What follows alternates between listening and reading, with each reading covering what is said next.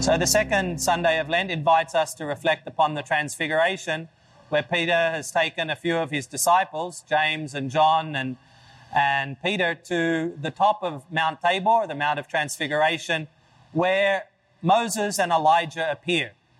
Now, the disciples have absolutely no idea what to do, how to respond. And so Peter says, let us build tents. But I think what Jesus is asking us to do is to reflect upon the roles of Moses and Elijah in the tradition of the Jewish people. Moses is a symbol for the law. Elijah is a symbol for the Spirit. And what this encounter on the Mount of Transfiguration does for us is it tells us that Jesus is the fulfillment of these two traditions. Moses and Elijah coming to meet Jesus. It's as though they're handing the baton over to, to, to Jesus and saying, okay, Jesus, you now run. You are now the supreme interpreter of the law, and you are now the supreme mediator of the Spirit to the people of God. And so as we reflect, we have to ask ourselves, what does that mean for us? How does the law of God affect our lives? How does the Spirit of God given to us through Jesus affect our lives? Now, Jesus elsewhere says that not one dot, one, not one iota, not one minutiae will be taken away from the law. I fulfill the law, says Jesus. And it's the same with the Spirit.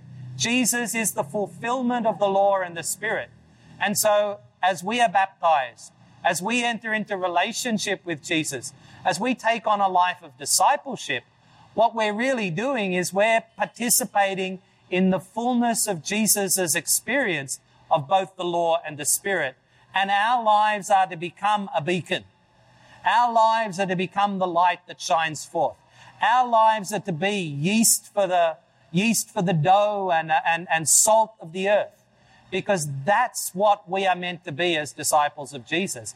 Opening up the truth of the scriptures, opening up the truth of the gift and the gospel of salvation to all those we live with, to all those we meet, to all those we have the opportunity to share the gospel with.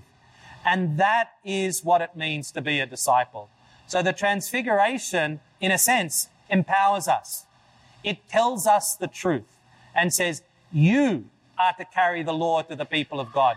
You are to be agents of the Spirit to the people of God so that your lives will become a witness to the, to the world, a witness to the world that will call forth transformation of all our lives into the life of Christ and into the life of the gospel.